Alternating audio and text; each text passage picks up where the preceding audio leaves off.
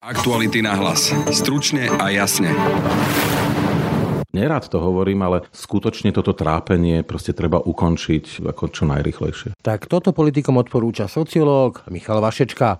Podľa neho by sa predčasné voľby mali konať čím skôr. Čo si myslia tí, ktorí rozkrúcajú toto koleso šialenstva, že čo z toho bude v septembri, alebo pre mňa za mňa v júni vo voľbách? Tá masa, by som povedal, ľudí, ktorí sú otrávení tým hnevom, doslova sú toxickí, môžu urobiť veľmi nepredvídateľné veci. Termín predčasných volieb sa zrejme posúvať nebude. Parlament totiž odmietol o tejto téme rokovať a bývalí vládni politici predčasné voľby presunúť pred letné prázdniny, tak ako to žiada prezidentka, nechcú. Sociológ Michal Vašečka ale upozorňuje, že aktuálny parlament je doslova v rozklade. Spoločnosť bobná hnevom a preto by iniciatívu mala preziať hlava štátu a do politického diania by mala rázne zasiahnuť. Prečo by mali občania mať možnosť ísť k volebným urnám čo najskôr? A aký výsledok z ich voľby dnes môžeme očakávať? Sú za aktuálny stav verejného diania zodpovední len politici, alebo svoj diel zodpovednosti za to nesú aj ich voliči, teda my? No a napokon, o čo sa bude hrať vo voľbách a čo a kto sú najväčšie hrozby pre Slovensko a jeho budúcnosť? Témy a otázky pre sociológa Michala Vašečku. Otázka znie dnes, že vlastne kto je nebezpečnejší teraz v tejto chvíli, či Robert Fico alebo Igor Matovič. V tejto chvíli Igor Matovič. Potenciálne, samozrejme, že Robert Fico. V druhej téme dnešného podcastu sa pozrieme na snahy Ruska o destabilizáciu moldavskej proeurópskej vlády. Jej premiérka začiatkom týždňa rezignovala. Na poste ju nahradil bezpečnostný poradca prezidentky Doriny Recean. Jeho profesijné pozadie naznačuje podľa analytika Globseku Jana Cingila, že nová vláda sa bude viac zaoberať bezpečnostnými problémami. Má Moskva šancu a kapacity na výmenu novej vlády? Moldavsko chápe, že prioritou pre nich bude bezpečnosť, či už vnútorná bezpečnosť, ale aj ochrana vlastných hraníc. Počúvate aktuality na hlas. Pekný deň a pokoj v duši prajú Denisa Žilová a Brane Dobšinský. Je to tu. Je tu Sky Showtime. Úplne nová streamovacia služba. Najväčšie trháky. Exkluzívne seriály. Od slávnych filmových štúdií. Je tu Sky Showtime. Zaregistrujte sa a získajte polovičnú cenu navždy. Politici sa dohodli na termíne predčasných volieb a okamžite na to sa v parlamente doslova rozputalo Eldorado populizmu od testovania témy plodov a nedarodených detí až po Matovičové 500 za voľby a znižovanie platov poslancom. No a prezidentke sa to prestalo páčiť a vyzvala na dohodu o skoršom termíne volieb. Do volieb teda ostáva neznámy počet mesiacov. O tejto téme budem hovoriť so sociologom Michalom Vašečkom. Dobrý deň, prajem. Začal by som teda tou prezidentkou ktorá teda vyzvala na nejaký skorší termín volieb. Bývalej vládnej koalícii sa to moc nepáči, ale v podstate nastavili tak trošku pastu, kde ho vyzvali vlastne Igor Matovič, že ak postaví úradnickú vládu, tak e, tie predčasné voľby budú skôr. Z e, tvojho pohľadu, čo by teda prezidentka mala urobiť? Mala by prevziať to kormidlo a postaviť sa tej realite čelom, alebo nechať to vyhniť e, tak, ako to hnie dnes? Veľmi ťažká otázka. Prezidentka je vlastne postavená pred tú dilemu ako z gréckej mytológie preplávať medzi skillou a charybdou. A je to presne, ako bolo povedané, pasca na ňu. Prezidentka samozrejme bez toho, aby o tom hovorila, veď to je politika, už teraz premýšľa nad prezidentskými voľbami, ktoré budú o rok. Samozrejme musí zvažovať aj to, aby bola zvoliteľná. A táto pasca vlastne znamená to, že ona bude tá, ktorá vlastne by naštvala celú politickú scénu. A bola by zodpovedná a podľa nich za všetko, čo sa bude deť. Tým pádom by prebrala plnú zodpovednosť v čase naprostého rozvratu, ktorý ona nespôsobila a nemá s tým vlastne nič spoločné. Práve naopak systematicky poukazovala na to, že ten rozvrat prichádza. Čiže to je presne, to je pasca, to je naprosto neriešiteľná situácia. Je ale pravdou zároveň, že prezidentka vlastne má pravdu, keď hovorí, no to, že by som aj vymenovala nejakú úradnícku vládu, to nič nerieši, pretože v parlamente tento festival populizmu môže a aj bude pokračovať. No a tá vláda si síce môže robiť svoje a môže, byť, môže to byť vláda Jánov Zlatoústych, nich, no ale vlastne si nepomôžu. Ja osobne v tejto chvíli by som sa ale vážne zamýšľal nad tým, že nenechal by som veci vyhniť na jej mieste, Predsa len tie prezidentské voľby sú ešte ďaleko, dovtedy sa stane veľmi veľa vecí a obávam sa, že do toho treba v tejto chvíli vojsť. Od premiéra Hegera zdá sa, nemôžeme čakať, že by buchol po stole e, rázne a v tejto chvíli už naozaj ten rázny krok je nevyhnutný. A je nevyhnutný práve preto, že spoločnosť vrie, v spoločnosti miera hnevu rastie a z toho nikdy nemôže byť nič dobré. Čím skôr by teda mali byť tie predčasné voľby? V tomto zmysle áno, ale to je...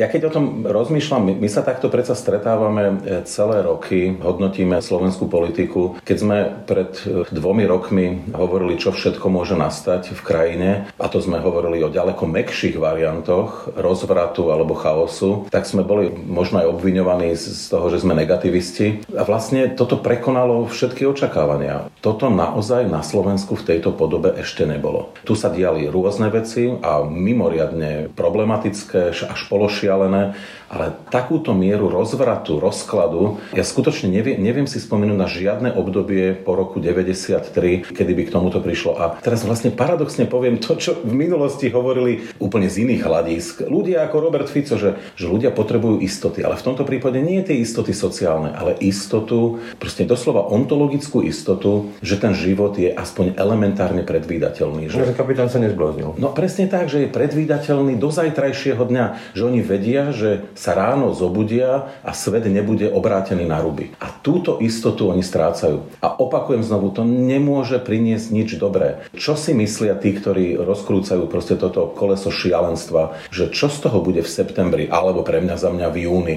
vo voľbách. Tá masa, by som povedal, ľudí, ktorí sú otrávení tým hnevom, doslova sú toxickí, môžu urobiť veľmi nepredvídateľné veci. A znovu treba zopakovať, je tu časť nevoličov, ktorí tentokrát voliť môžu prísť, maličká, ale predsa. A je tu masa nerozhodnutých, ktorí tými kartami, ktoré dnes vyzerajú, že sú už rozložené, môžu zamiešať spôsobom, ktorý si dnes možno ani nevieme predstaviť. No, e, fascinujúco ich do hry ťahá Igor Matovič tým návrhom 500 za voľby. Ty asi poznám ten termín e, vírenie bahna. To znamená, že vyťahovať voličov, systémových nevoličov do volieb môže priniesť práve to, že budú chcieť potrestať systém a budú to hádzať presne tým extrémom na tej politickej scéne on to vie a chce stiahnuť sebou celú krajinu, alebo, alebo naozaj mu to nedochádza? Vie to. Samozrejme, že to vie. Igor Matovič je zúfalo nedovzdelaný, ale je veľmi inteligentný. A on toto samozrejme, že vie. O to je to desivejšie, že toto nie je príbeh e,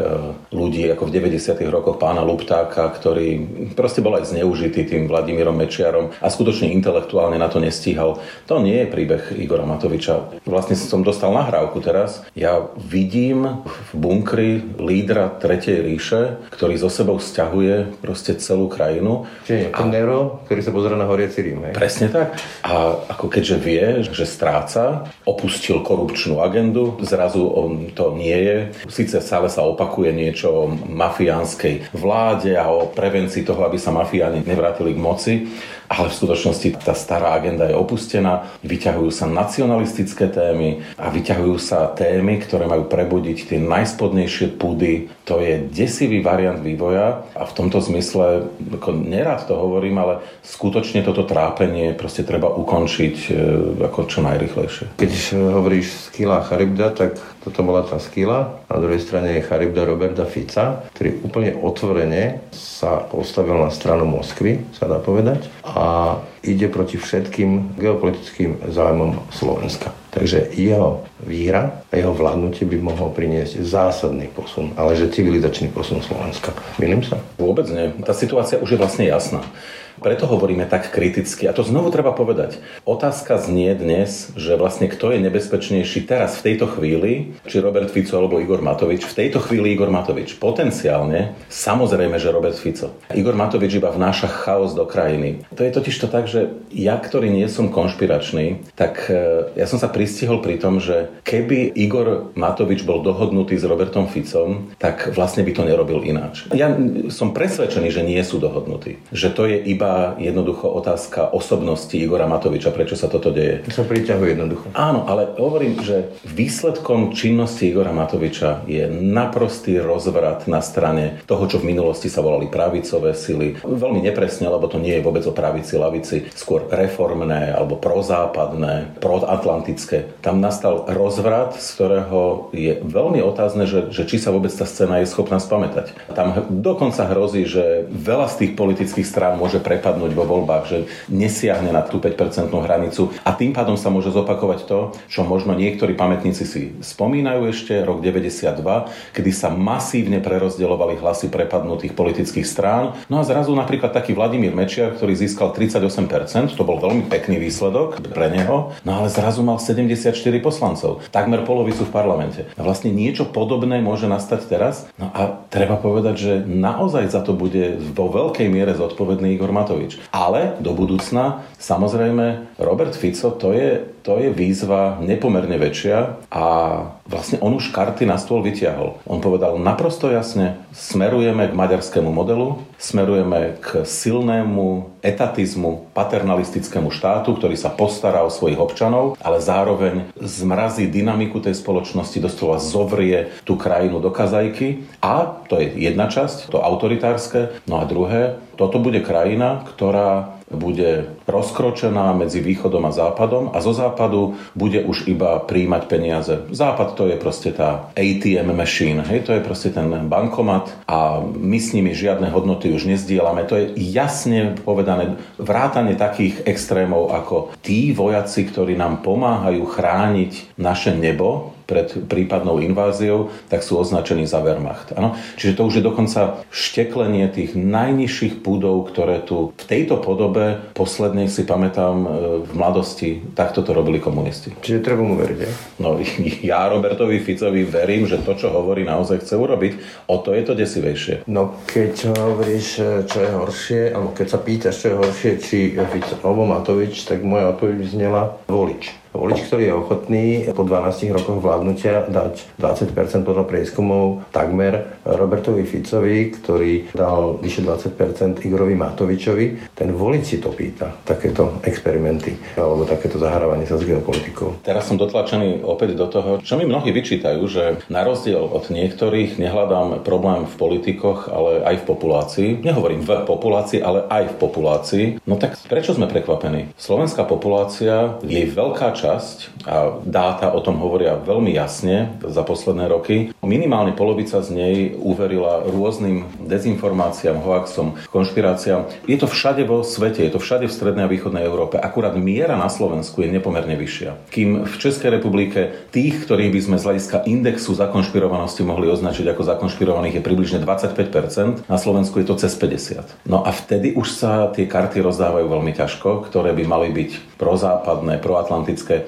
a jednoducho to treba povedať, že to nie je iba o politikoch. To nie je iba o tom, čo my tu hovoríme, že Igor Matovič prilieva olej do ohňa. Ale jednoducho tá populácia, no zopakujme si, je najviac protizápadná zo všetkých krajín strednej a východnej Európy. Výrazne viac ako susedná Maďarska. Je najviac proruská, je najviac panslavistická, je najviac proputinovská. Putin je stále pomerne populárny politik na Slovensku. To je cez 25% ľudí, ktorí dôveruje Putinovi. Je najviac antiamerická. Miera antiamerikanizmu je na Slovensku suverene najvyššia zo všetkých krajín strednej a východnej Európy. No a zároveň je to krajina, ktorá už je na druhom mieste z hľadiska euroskepticizmu. A plus ešte e, tá nechuť k inakosti, akékoľvek. Áno, a to už ani teraz nechcem vyťahovať, lebo to v tomto kontexte samozrejme nie je úplne to najdôležitejšie, ale už asi som povedal veľa negatívnych informácií, zase budú mať všetci pocit, že vyťahujem iba to negatívne. No ja proste hovorím, ako vyzerá veľká časť tejto populácie.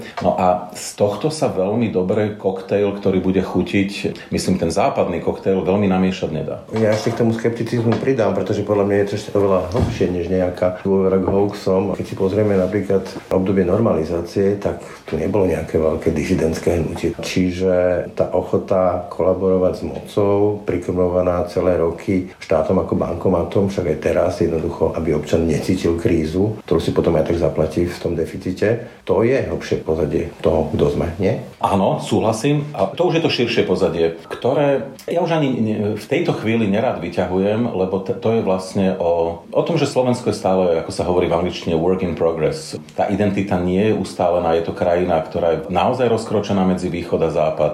Neuvedomuje si to, že svoje korene má jednoznačne na západe. My nie sme ortodoxná kultúra, toto je kultúra, ktorá vyrástla hlboko buď v katolíckej tradícii alebo v protestantskej tradícii. My ani toto úplne nereflektujeme. Tá identita je, ako sa hovorí, nevycválaná. No nepomáha to, nepomáha to. A prejavuje... neistá, podľa mňa, taká neistá identita, ktorá sa potrebuje potvrdzať. Áno, je to také fluidné a toto v tomto zmysle to potom nepomáha, keď príde niekto veľmi presvedčivo a v tomto prípade to napríklad sú rôzni dezinformátori, ktorí ťahajú tie informácie častokrát z ruských zdrojov. No a zrazu v tej neistote, v ktorej pláva nie malá časť populácie, tak zrazu oni majú pocit, že majú pevný bod. Ukazuje sa to na tom, že tí, ktorí sú presvedčení, že Slovensko je západnou krajinou, malo by byť západnou krajinou, že to sú naše korene naprosto nespochybniteľné, vieme to vlastne dokázať, že to tak je, no tak títo ľudia sú dnes na Slovensku o výraznej menšine, že to je, v tom, keď privriem oči, tak to bude tak tretina populácie. Veď aj v histórii ten Štefánik musel odísť preč, aby e, zlietol k tomu pomyselnému nebu. Ale pre mňa je také kľúčové číslo, ako prezidentské voľby Gašparovič Radičová, Gašparovič milión 300, Radičová takmer milión. A to je takéto rozdelenie Slovenska na dve Slovenska, ktoré sa v podstate variujú a kopíruje. A pri tom všetkom, čo si aj teraz povedal, vidíš e, nejakú šancu na všetky tie SDK 2, jak to teraz sa snažia volať, tej spájania koalície tých e, demokratických síl e, vo veľkých úvodzovkách od Zurindu až po Hegera, KDH a ďalej. Má to nejakú šancu preklopiť e, tú osudovosť toho rozdelenia? Teraz musím byť veľmi opatrný, lebo šanca, no, ako vždy sa hovorí, že šanca vždy je, zmenšuje sa, veľmi sa zmenšuje, už bude končiť február a my dokonca nevieme, či náhodou nebudú predčasné voľby koncom júna. Skôr to vyzerá na ten september, ale nevieme to. Už teraz začali zle. My nevieme, čo všetko urobí Heger s Naďom. My sledujeme, že Mikuláš Zurinda zatiaľ za sebou neukázal veľmi nikoho, stojí za ním Miro Kolár, ale ostatné tváre nie všetky sú úplne, by som povedal, známe slovenskému voličovi. Ten začiatok zatiaľ je, je zlý. Skúsenosti minulých volieb hovoria, že pokiaľ nová strana, ktorá má veľké oči, okamžite v prvých troch výskumoch nevyletí vysoko nad 5%, tak šancu nemá. Už boli dva výskumy a napríklad Modrá koalícia mala 1,5-2%. Už teraz to vyzerá zle. Nebudeme si klamať. Nehovorím, že šanca nie je, ale už všetci, ktorí môžu to kaziť, už to kazia. Pán Baťo povie, že on s Hegerom spolupracovať nebude. A v tej chvíli je, je to trochu aj, ja nechcem použiť ani slova trápne alebo smiešne, ale otázne. Niekto, kto má 1,5-2%, hovorí o inom, ktorý ešte ani stranu nezaložil alebo nie je v žiadnej, že s ním spolupracovať nebude. No, ďaleko opatrnejšie treba tieto vyjadrenia voliť. Ale čiže, čiže už, už nezačali dobre. No, áno, však šancu majú, ale zatiaľ musím povedať, že ak by sme to hodnotili prísne indikátormi predchádzajúcich volieb, tak vždy, keď to s niekým vyzeralo tak zle, ako to vyzerá teraz, tak to zle aj dopadlo. No, ja len dodám, že výskumy ukazujú, že ako SAS, tak Olano zrejme voliči budú chcieť poslať do zabudnutia, vzhľadom na to, že boli stranami toho sporu a chaosu, ktoré sme tu zažívali. A k tomu SDK 2, k tomu spájaniu, len dodám, že ono to nie je postavené ani na žiadnych nejakých hlbších základoch základoch ako SDK v roku 97, kde sa to budovalo od programu, od nejakých východísk, ktorý potom Ivan Šimko zobral a urobil z toho vládny program. Toto sú len mená a kto sa s kým má rád a nemá rád, tomuto môže voliť uveriť? No v tejto chvíli nie, no a ja to ešte skomplikujem. Na rozdiel od minulosti, ten svet vlastne bol v niečom ďaleko jednoduchší ako teraz. Všetko sa skomplikovalo a mnohí z nás, zamerne nehovorím, že koľko percent populácie, mnohí z nás, vrátane nás, ktorí sa tu teraz bavíme dvoch, máme problém sa v tom jednoznačne zorientovať. Kto má byť vlastne tým veľkým nepriateľom v týchto voľbách, voči ktorému by sme sa vymedzili, alebo koho by sme považovali s nejakou úctou za toho nepriateľa? No toho je viacej. Zrazu je to aj Robert Fico, aj Igor Matovič, môžu to byť fašisti. A kto sú vlastne tí, voči ktorým by sme mali mať nejakú afinitu, alebo mať elementárnu dôveru, ani nemusíme byť ich sympatizantami, ale že aspoň nejakú elementárnu dôveru. No ani to vlastne nevieme pomenovať na rozdiel od minulých volieb. A čo je vlastne témou tých volieb? No tak pre mňa je témou to, že, že už zabudnime aj na korupciu a, a, a ďalšie témy. Proste kultúrno-civilizačné udržanie sa vôbec na západe, aby sme nevypadli, aby sme nevypadli do skupiny autoritárskych krajín, ktoré síce nemôžu byť vyhodené z Európskej únie, lebo z tohto klubu sa nevyhadzuje. To je taký klub, ktorý má členstvo na väčšie časy, pokiaľ z neho nevy, nevystúpite sami. No ale proste problematická krajina, ktorá v podstate bude do istej miery riadená ľuďmi spoza toho klubu. Podobne ako sa to do istej miery deje v Maďarsku. No tak to je vážna téma. To je tak vážna téma, ako bol v roku 94 a v roku 98 a hlavne v 98 kedy naozaj hrozilo, že zo Slovenska bude proste druhé Srbsko v tom lepšom prípade a Bielorusko v tom horšom. No aj so všetkými dôsledkami vrátane životnej úrovne. A ak, ak si niekto myslí, že Slovensko by na tom bez toho, čo sa stalo v 98., že sme jednoducho zvládli tú Mečiarovú polodiktatúru, že Slovensko by dneska bolo tam, kde je, tak sa veľmi míli. Táto krajina by vyzerala tak ako Srbsko. Ja len dodám, že videli sme, čo urobil Trump s americkou demokraciou a to sú silné inštitúcie inštitúcie, otázka, či by slovenské inštitúcie zvládli nejakého autokrata ešte raz. Áno, to je otázne. To je otázne. Predsa len za posledné roky, teraz posledné 3 roky, prišlo k zmenám, 4 roky, prišlo k zmenám na Najvyššom súde, Ústavnom súde. Predsa len sa niečo pohlo aj vo vnútri toho široko definovaného súdnictva. V polícii nastali zmeny, čiže opäť nie som skeptický, že to všetko je zvrátiteľné v priebehu mesiaca, pol roka, roka. Pokiaľ by prišla moci sila, ktorá ktorá by dostatočne brutálne ukázala, že už nebude robiť kompromisy, no tak áno, tieto inštitúcie môžu byť ovládnuté, ale už nie tak, ako to bolo doteraz, teda v prípade tých rokov napríklad 2012-2020, kedy išlo predovšetkým o ekonomické záujmy a o to, aby istí ľudia boli nedotknutelní. Teraz by to mohlo byť ovládnutie, ktoré by bolo naozaj aj politické. Lebo doteraz to vlastne politické nebolo. Teraz už by to mohlo byť aj o tom, aby sa držala istá istá línia politiky, ktorá v podstate bude inherentne protieurópska. A Robert Fico to už ukázal, že on s Bruselom vlastne nepočíta. A ja sa snažím možno až tak ako kričať celé mesiace, že zastavte rast toho hnevu na strane populácie. On sa vyleje. Teda je to všade vo svete. Ale na Slovensku pracujeme, aby ten výbuch bol proste naozaj masívny. Ospravedlňte prosím zníženú kvalitu zvukového záznamu, ktorá bola spôsobená výpadkami nahrávacieho zariadenia. Za pochopenie ďakujeme. 5 rokov od vraždy Jána Kuciaka vydala redakcia Aktuality.sk mimoriadnu knižnú publikáciu Kuciak, reportáže 2015 až 2023. Výber najzásadnejších článkov investigatívneho novinára doplňajú zistenia vyšetrovateľov a rozhodnutia súdov. Knihu Kuciak predstavíme v pondelok 20. februára o 18. hodine v Starej tržnici v Bratislave. Odporúčame vám rezervovať si miesto vopred na webe Aktuality.sk. O napätej situácii medzi Ruskom a Moldavskom sa teraz porozprávam s analytikom Jánom Cingelom. Dobrý deň. Dobrý deň, prajem. Okolo Moldavska je v posledných dňoch trošku rozruch. Vymenila sa tam premiérka, potom na chvíľu, na jeden, dva dní uzavreli vzdušný priestor, potom dnes, teda včera si našli na území e, trosky rakiet, jednej rakety minimálne. Teda hovorí sa o napätej situácii medzi Moskvou a Kišinovom. Je medzi krajinami naozaj napätá situácia? Áno, Moldavsko je v takej veľmi nezavidenia hodnej geopolitickej situácii situácii, tým, že susedí v podstate s Ukrajinou na jednej strane, na druhej strane je to Rumúnsko, tak je na takom tom pomedzi medzi, medzi Ukrajinou a, a krajinami Európskej únie. A Moskva dlhý čas, alebo dlho mala vplyv, významný vplyv nad Moldavskom prostredníctvom proruskej vlády, ktorá tam vládla ešte do nedávna. Minulý rok však došlo k voľbám, v rámci ktorých vyhrala koalícia, ktorá je proeurópska, silne proeurópskym zameraním. Predtým tam boli prezidentské voľby, ktoré vyhrala bývalá prezidentka Maja Sandu, ktorá je taktiež proeurópska. A aktuálne krajina naberá smer na Európsku úniu. V Lani sa im podarilo získať status kandidátskej krajiny do Európskej únie, čo sa samozrejme Rusku nepáči, keďže Rusko sa snaží získať späť Moldavsko na, svoj, na svoju orbitu. Moldavsku je, je odštepenský región Podnestersko, ktorý je v podstate kontrolovaný silami, ktoré majú blíz, blízko k Moskve. Na tomto území sa nachádza taktiež ruskí mierotvorcovia v úvodzovkách.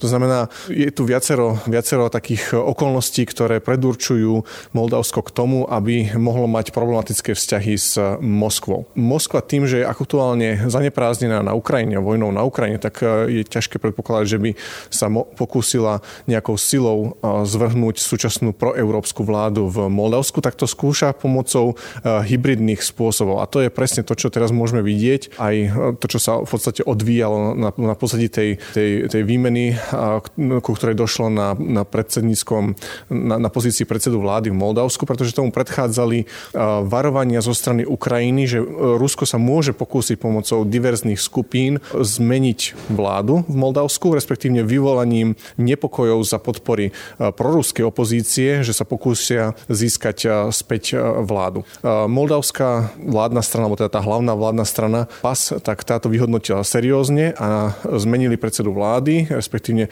namiesto predsedkynie vlády, ktorá bola tam predtým, ktorá bola ekonómka, ktorej hlavnou úlohou bola ekonomická rekonštrukcia krajiny, tak namiesto nej teraz dosadili predsedu vlády, ktorý bol e, zahranično-politickým a bezpečnostným poradcom prezidentky a bol takisto tajomníkom Bezpečnostnej rady krajiny, to znamená má ten, ten background má v oblasti bezpečnosti a, a to aj dáva, dáva tak nejako, tak to naznačuje, že táto nová moldovská vláda sa bude viacej zaoberať tými bezpečnostnými problémami, to znamená bude prioritu Moldavsko chápe, že prioritou pre nich bude bezpečnosť, či už vnútorná bezpečnosť, ale aj ochrana vlastných, vlastných hraníc. Táto situácia je podľa vás dôvodom na výmenu premiérky? Moldavsko teda si vyhodnotili tak, že tie hrozby, ktoré, sa, ktoré im v podstate reportovali z, napríklad z Ukrajiny, kde, kde im hlásili, že by mohlo dôjsť takým, takým nejakým nepokojom, tak vyhodnotili si to ako hodnoverné informácie a zdá sa, že na to zareagovali práve tým, že do čela krajiny e, nominovali predsedu vlády, ktorý, má, ktorý pochádza z prostredia bezpečnostných zložiek, respektívne má v minulosti pôsobil ako minister vnútra. Čiže vyhodnotili to ako hodnovernú hrozbu. E, ponad územie e, Moldavska, Rusko už viac viackrát vypálilo rakety smerom na Ukrajinu. Moldavsko aktuálne nemá takú vojenskú techniku, ktorá by umožnila zostreľovanie týchto raket nad svojim územím. To znamená, že Rusko, Rusko využíva moldavské teritorium hlavne na to, aby zasiahli tie južné a juhozápadné regióny Ukrajiny, ktoré možno, že zatiaľ sú trošku ušetrené od, tých, od toho ruského bombardovania, ale zdá sa, že takýmto spôsobom sa môžu Rusi snažiť zasiahnuť aj ciele v, tejto, v týchto regiónoch. Rusko ale vedie proti Ukrajine vojnu a ešte popri tom všetkom má kapacity na destabilizáciu e, demokratického smerovania inej krajiny? A, tak ako som spomenul na, na začiatok, a, v, z vojenského pohľadu Rusko nemá kapacity, aby a, destabilizovalo Moldavsko nejakou vojenskou intervenciou. To je v podstate aktuálne nemysliteľné, ale môžu využiť práve tých svojich proxys, keďže v rámci Moldavska je pomerne významná časť obyvateľstva naladená prorusky. Tak ako som spomínal, v minulosti tu bola proruská vláda, ktorá mala e, veľmi priateľské vzťahy s, s Ruskom a teraz došlo k, v podstate k politickej zmene, keďže tá, tá proruská vláda zlyhala. To znamená, že stále existuje tam však zázemie pre tieto proruské sily, ktoré sa môžu nejakým spôsobom zmobilizovať a môžu sa snažiť o zmenu vlády, ale e, nástrojmi, ktoré sú nie vojenskými nástrojmi. Hej? O čo ide Rusku vlastne? tomto? Vo vzťahu k Moldavsku je to udržanie Moldavsku na svojej orbite, to znamená udržanie tých bývalých krajín Sovietskeho zväzu, aby zostali stále nezávislé na Rusku. V prípade Moldavska je to aj prostredníctvom závislosti na energetike, na energetických zdrojoch, keďže aj ropa, aj zemný plyn Moldavsku záviselo až do, nedávna 100% od Ruska. Aktuálne sa to trošku mení, čiže aj prostredníctvom energii sa Rusko snažilo kontrolovať Moldavsko. Ale teda hlavný cieľ je ten, to čo v podstate Putin definoval už pred E, takmer 10 ročím, e, keď hovoril o tom, že rozpadnutie Sovietskeho zväzu, že bola najväčšia tragédia v histórii Ruska. V ktorých ďalších krajinách by sa teraz Rusko mohlo ďalej snažiť o destabilizáciu nejakého demokratického smerovania? No mali by sme sa určite pozerať na Kazachstan. To je, to je jedna, jedna, z, jedna z krajín, kde by Rusko sa mohlo aktivizovať minimálne týmto hybridným spôsobom. No a potom sú to krajiny Južného Kaukazu, Gruzinsko a, a Arménsko, kde Rusko... Sa pozrieme skôr do Európy, do toho európskeho priestoru. Do Európy. V Európe akákoľvek krajina, ktorá sa z, z prozápadnej, alebo jej vláda zo silne prozápadnej zmení sa na takú vlažnejšiu, to znamená, nazvime to v úvodzovkách druhým Maďarskom, tak to bude pre nich, bude to pre, pre Rusko samozrejme výhra. To znamená, či už to bude Bulharsko, ktoré, ktoré je v určitých vnútorných turbulenciách, ale v konečnom dôsledku to môže byť aj Slovensko, bohužiaľ, prípadne iné krajiny, ktoré od toho silného postoju, ktorý, ktorý podporuje Ukrajinu, sa odklonia k nejakému, nejakému vlažnejšiemu, že nebudú poskytovať pomoc, nebudú poskytovať výzbroj Ukrajine, tak toto je v záujme Ruska. Áno, ale my na rozdiel od Moldavska Slovenska sme v Európskej únii a sme aj v NATO, takže e, asi to nebude mať Rusko úplne také jednoduché. Áno, samozrejme, v prípade týchto krajín hovoríme ako nejak Európskej únie a Severoatlantickej aliancie, to znamená, nás sa vzťahuje klauzula e, článku 5. E, tuto ide skôr o to ochladenie vzťahov, tých vzťahov medzi tou danou krajinou a Ukrajinou, aby sme im nepodporovali, aby sme nepôsobili ako nejaký most, prostredníctvom ktoré sa môže dostať výzbroj na Ukrajinu a podobne. Čiže tam, tam sú tie ciele Ruska úplne inak definované ako než, než Moldavsku, kde Moldavsku ide v podstate o politické ovládnutie krajiny alebo opätovné politické ovládnutie krajiny. V prípade krajín Európskej únie a NATO, tak tam je to len, aby prestali podporovať Ukrajinu alebo uľahčili Rusku inváziu na Ukrajinu. Ak sa vrátime ešte k Moldavsku a Európskej únii, aké má vlastne šanca, šance Moldavsko stať sa súčasťou Európskej únie? Moldavsko dostalo podmienečne kandidátsky status v Lani.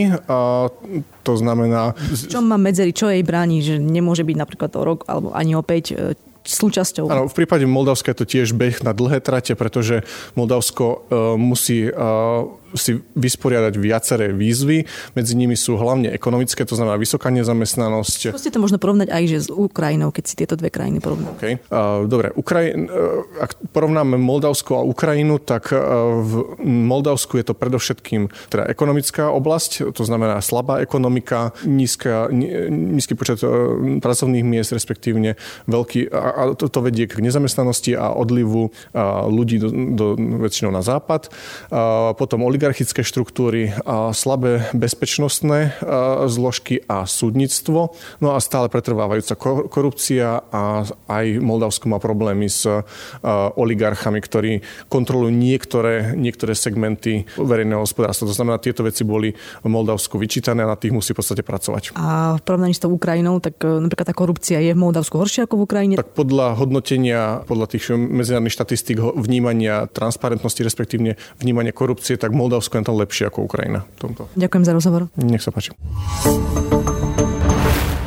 Tak a to už je z dnešných aktualit na hlas naozaj všetko. V nedelu vychádza už 10. epizóda krimiseriálu Mafiánsky štát o Bodorovcoch. Tento raz o najväčšej korupčnej kauze v dejinách Slovenska. Tu je malá ukážka.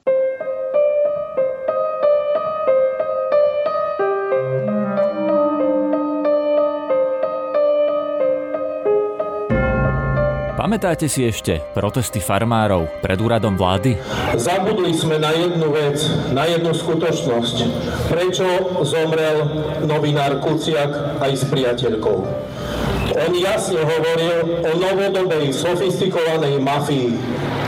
O novodobej sofistikovanej mafii, ktorá je prepletená s vládou. Odstúpiť! Práve farmári a Jan Kuciak upozorňovali na podozrivé dianie v agrorezorte. Dnes už vieme, že náš kolega zrejme zomrel pre kauzy Mariana Kočnera. No postava obvinená v kauze dobytkár Norbert Beder sa mal podieľať na sledovaní novinárov a aj o Jánovi Kuciakovi si písal priamo s Kočnerom. Tu je ukážka správ streamy, ktoré písal Kočner Bederovi 2. mája 2018. Dobré ránko. Rozmýšľam, že keď vylezie do médií informácia o spojení Béďa a Kuciaka, tak sa to otočí proti smeru. Potvrdí sa, že Kuciak bol vlastne sledovaný a Béďo bol na neho nasadený, aby vedel, čo bude ten zmrt písať. A že Béďo mu vlastne hádzal malé kostičky, ktoré smerne zaujímali. Technopol a podobne. Aby zbudil u Kuciaka dôveru.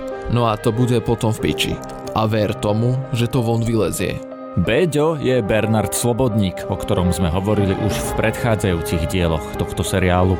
Norbert Beder bol rok a pol vo väzbe a dnes čeli obžalobe a chodí na pojednávania na súd v kauze dobytkár. Určite som nelegalizoval žiadne výnosy z trestnej činnosti a preto som aj v úvode hlavného pojednávania spravil vyhlásenie, že som nevinný podľa špeciálneho prokurátora Daniela Lipšica a jeho kolegu prokurátora Vladimíra Kuruca je to zrejme najväčšia korupčná kauza v dejinách Slovenska. Čo sa rozsahu trestnej činnosti korupčnej týka, tak v tej prvej vetve korupčnej trestnej činnosti bolo odovzdaných viac ako 2 milióny 760 tisíc eur, ktoré následne boli cez osoby niektorých obvinených, ako aj právnických osôb, ktoré tieto osoby ovládali, legalizované. A v druhej vetve korupčnej trestnej činnosti bolo odovzdaných viac ako milión eur. E, ja počas svojej praxe na úrade špeciálnej prokuratúry si nepamätám obdobnú výšku úplatku, ako sa pohybuje v tejto trestnej veci. Piatým osobám z 8 fyzických osôb hrozí takisto trest prepadnutia majetku a u niektorých stíhaných fyzických osôb hrozia vysoké tresty odnatia slobody, ktoré sa blížia až k hranici 20 rokov. Ako sa oligarchovia Norbert Böder a Martin Kvietik dostali k prerozdeľovaniu dotácií farmárom a ako za ne mohli vyberať miliónové úplatky? Dnes sa pozrieme na zuby agromafii.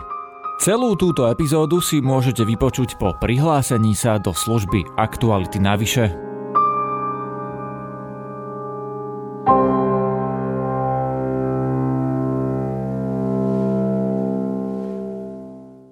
pondelkovom ráne na hlas sa zasa pozrieme na prácu a život Jana Kuciaka, a to očami jeho šéf-redaktora Petra Bárdyho. Pekný deň a pokoj v duši prajú Vreň Dobšinský a Denisa Žilová. Všetky podcasty z pravodajského portálu Aktuality.sk nájdete na Spotify a v ďalších podcastových aplikáciách.